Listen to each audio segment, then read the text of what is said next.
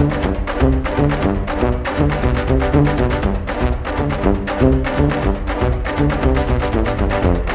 Dear Balkan listeners, I'm Dilek Kütük from Turkey. This part, we're gonna talk about upcoming election in Bulgaria, which is also crucial for Turkey. My guest is Mr. Stefan Tafrov, who was the permanent representative of Bulgaria to the United Nations almost nine years. He is very prominent and well-known diplomat in Bulgaria, and now he is a candidate of Democratic Bulgaria. He works together with the opposition leader Hristo Ivanov to win election. Let's see what he says about the recent developments in Bulgaria.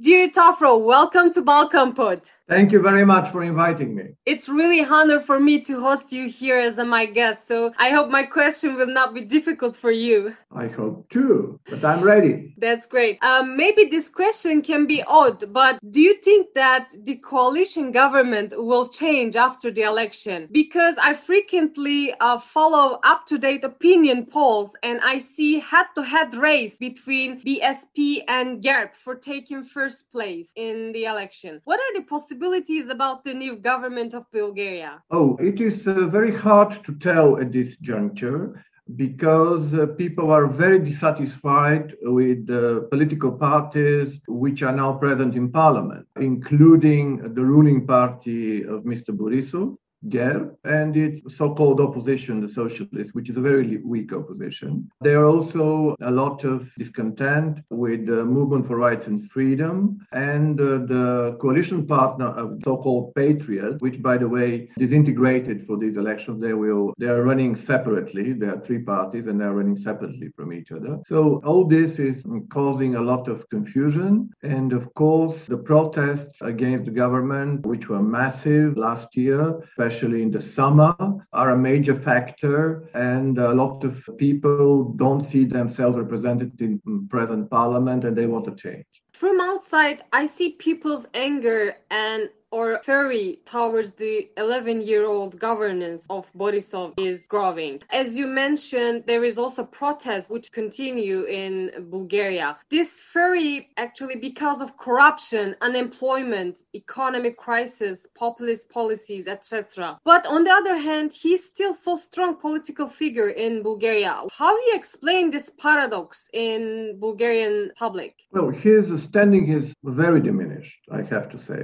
So I don't expect him to become once again prime minister, to be honest. I can't see how he can garner the support of enough uh, political forces in the next parliament to stay on as, as prime minister. There is a lot of resentment against him personally because he's a populist leader. Of course, he appeals to, to the public by his, you know, macho style, uh, talking, uh, by the fact that he follows the public sentiment on every issue he avoids any any controversial decisions and trying to please the public. Uh, but of course in the long run people are realizing that he actually lacks consistency. You know it, it, it, he's a typical populist leader. So this is the explanation. But uh, now with um, you know the, the, the, loss of trump in uh, in america you can tell that everywhere around the world these kind of populist leaders are less successful than, than than they used to be. So I don't think that Bulgaria will be a major difference in this regard. And my another question will be about region. What are the purpose of Bulgaria uh, blocking for the first time North Macedonia's integration with the EU? As far as I'm concerned, it has affected negatively the internal politics in Bulgaria. And indeed, I have some prediction, but I'm very curious to hear your opinion as a very popular person who represents Bulgaria in international organizations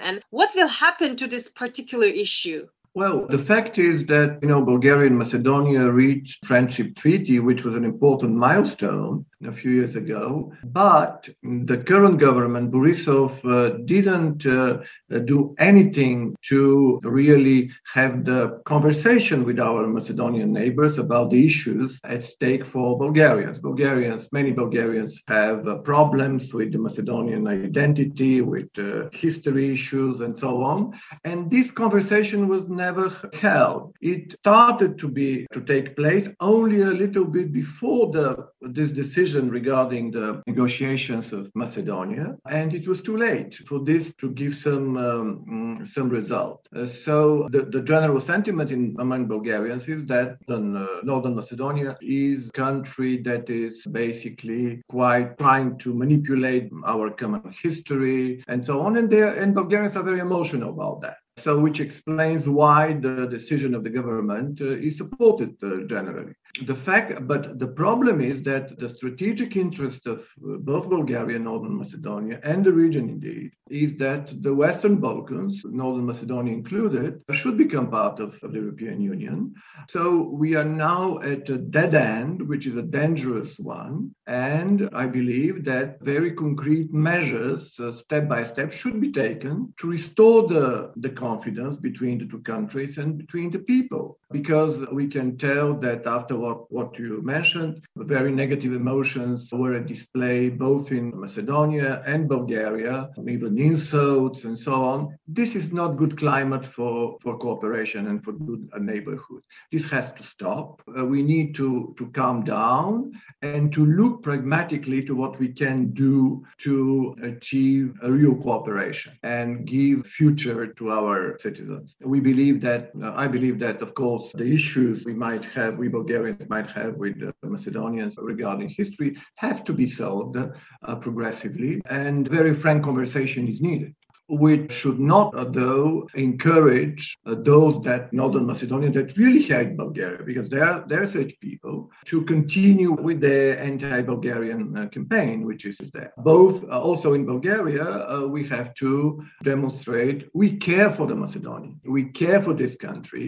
We are very close to it. You know, we met uh, with you in Macedonia at a conference, and you know, every time I go there, I feel emotional. I feel close to the country as Bulgaria Hungarian because uh, the language I, I, didn't I don't need uh, interpreters of course. People are very friendly with me. And I, I feel uh, really very warm in Macedonia. I love Macedonia I think that this should be something, you know, these positive feelings should lead the way to resolve those problems and not the negative feelings, not the hatred, not the insults, but this natural warmth which exists between us. I see. You know, the Poland and Hungary, European Union has many problems with these countries. Do you think that Bulgaria is located itself between democratic values and Poland and Hungary's values or something like that? Absolutely not Bulgaria, but Borisov. These are two different things. Okay. When we, we say Poland, we say uh, Kaczynski. When we say Hungary, we mean Orban. And when we say Bulgaria,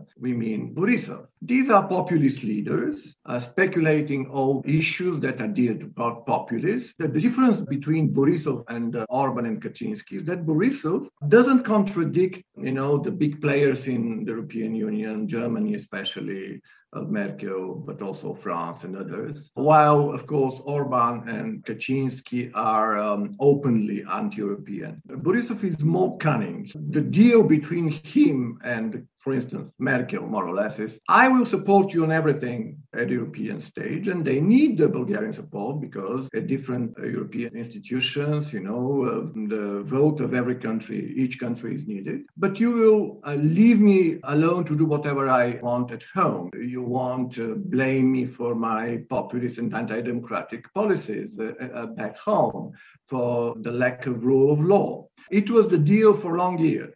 Now, uh, though, it is starting to unravel. This deal is starting to unravel because things have gone t- too far. And the protests last year in Bulgaria, they were widely reported uh, on the European press, and they were not favorable to Borisov. And of course, politicians in the rest of the European Union are reading those articles, their voters are reading them, and now our uh, friends in the rest of the European Union are learning the real situation in Bulgaria, and this is not good. For instance, as you know, the main problem of Bulgaria is the fact that the rule of law principle is not applied. Uh, there are many problems with, regarding our uh, judiciary. And for instance, these last days, literally, to give you an example, Laura Kövesi, the new uh, prosecutor, European prosecutor, has disapproved seven out of the Bulgarian candidates to join her office, the prosecutors, because she doesn't like the quality. The Bulgarian High Judicial Council, which is a very, which is the body largely responsible for the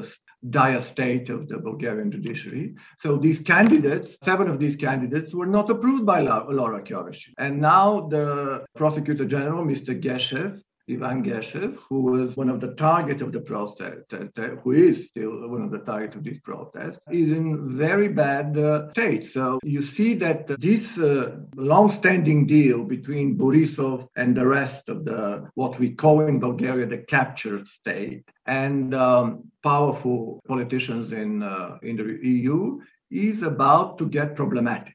Uh, so this is a new development which was not there until last year. Thank you, thank you. This uh, brave answer to me. Uh, let's talk about a little bit about the Turkish population living in Bulgaria, the citizens of Bulgaria. Actually, in my opinion, Turks are an integral part of Bulgaria, but many of them actually complain about their living standards. I mean, many of them are poor and they have a number of uh, infrastructure problems, education, unemployment problems, etc. Do you think the living conditions of Turks are equal and good in Bulgaria? And what kind of solution you have for this issue? Now, let me say that one of the worst crimes of the communist regime in Bulgaria, among so many, was the persecution of Bulgarian citizens of Turkish origin, of the Bulgarian Turks. They represent, I don't know, 8% of the population, something like that, at least and have always been loyal Bulgarian citizens to Bulgaria. They started changing forcefully their names. In the 80s, actually, I joined the you know public life in a way under communism by signing petitions protesting those policies, which were disgusting of Zhivkov and so on. You, rem- you are maybe young, but you don't. But you know, 300,000 Bulgarian Turks had to leave their homes, go to Turkey, you know, and so and so on and so forth. Bulgaria lost them. This is human capital, very um, precious. So I'm personally very, very close to this issue. And then after Zhivkov and communism fell, we all thought that our citizens of Turkish origin, the Bulgarian Turks, will become a, immediately a political force which will help, you know, the Bulgarian new democracy and will help to solve their social problems you are mentioning, which are real, which are very, very important. It didn't happen because in the 90s, the forces of the previous regime were still very strong, and especially the secret services. And they formed the Movement for Rights and Freedom, which actually alleged, which speculated over the fears of the Turks that might be persecuted again, wrongly, because uh, the first thing democracy in Bulgaria did was to apologize to the Turks to restore their life. And a very small group uh, in that party really captured the authority in this party. And it became part of this scheme of corruptions of corruption nationally that very small elite uh, became very rich while ordinary turks while supporting them stayed poor so this is what happened and by the way the protests in bulgaria started when the leader of my party, Hristo Ivanov, appeared on a beach near Burgas on the Black Sea coast, where the residence of, uh, of the leader, the historic leader of this movement for rights and freedom, Ahmed Dogan, who is notorious for his corruption, was built, by the way, illegally. And of course, it was supported by Borisov for this. Their cooperation is uh, not a secret for anyone, in spite of the fact that on paper the movement for rights and freedom is in opposition. That sparked the protest. You know, and I was there when Mr. Dogan and the rest of the, you know, leadership of the movement for rights and freedom brought many Turks from inside Bulgaria, allegedly, to protest from to this action, and they were supporters. And we, but what happened was very telling because these people saw the luxury of Mr. in which lived Mr. Dogan. I was there, I saw that. They were, you know, shocked. And also they didn't see we had been portrayed as, you know, nationalists. They want, we want to, you know, dismantle the rights of the Turks in Bulgaria. Not at all. At some point, the two groups, we were singing the national anthem because they didn't see any enemies in ourselves.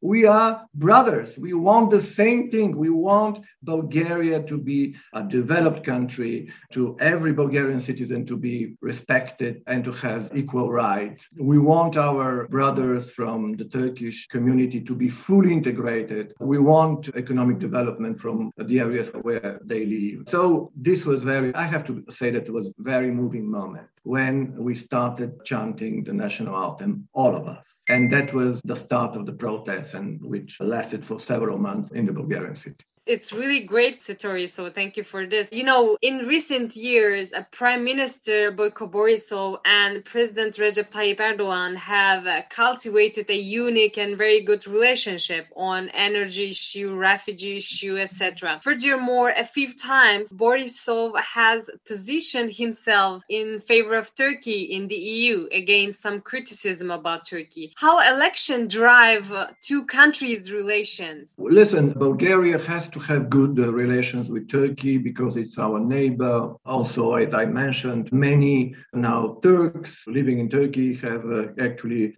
strong connections to Bulgaria. Are very, especially in cities like Bursa and others, but also Istanbul. And this is a natural bridge between our two countries. We need good relations, and I, uh, I think. But of course, Bulgaria, as member of the European Union, should also regard Turkey in its entirety. And uh, when there are uh, people that feel persecuted by Mr. Erdogan and they seek political asylum in Bulgaria. They, if eligible according to international and Bulgarian law, they should receive such a treatment because Bulgaria is a member of, of the European Union and should uh, obey international law and European regulations. Borisov, in order to please Mr. Erdogan, very often deported those people back to Turkey where they suffered persecutions. And uh, my political party is very much against these policies. But yes, Bulgaria, our policy is yes, good relations with Turkey, but on a principle basis, on the on the basis of uh, respect for human rights. Uh, lastly, I would like to hear your words as a candidate of Democratic Bulgaria. How you decided to be candidate in this party, and what kinds of change do you believe this party will do uh, for Bulgaria? Well, I decided because I have been involved uh, in politics with Democratic, but with Da Bulgaria, which is, which is a coalition of parties. It's one of the uh, three parties that make yes, which means yes, Bulgaria. Okay, and Hristo Ivanov is our leader